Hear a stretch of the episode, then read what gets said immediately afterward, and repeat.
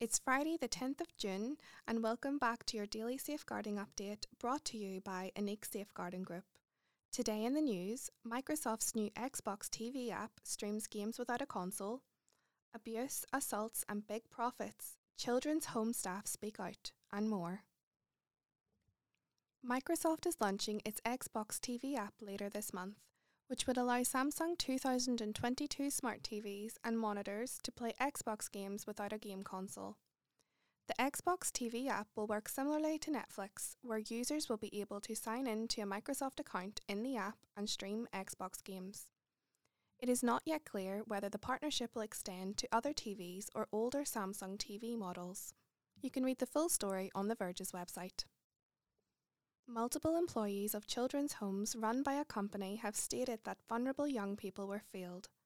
The company run eight homes, four schools and a supported living accommodation in England. A B B C investigation uncovered leaked records, including ones that show that children had reported being groomed for sex, given alcohol and assaulted by staff.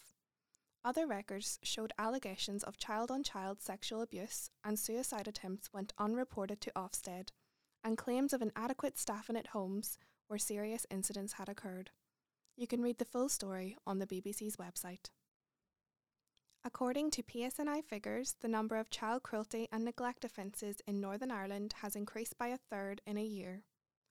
There were six hundred eighty-one offences recorded in two thousand twenty-one twenty-two, an average of two a day, up from five hundred six in twenty twenty twenty twenty-one.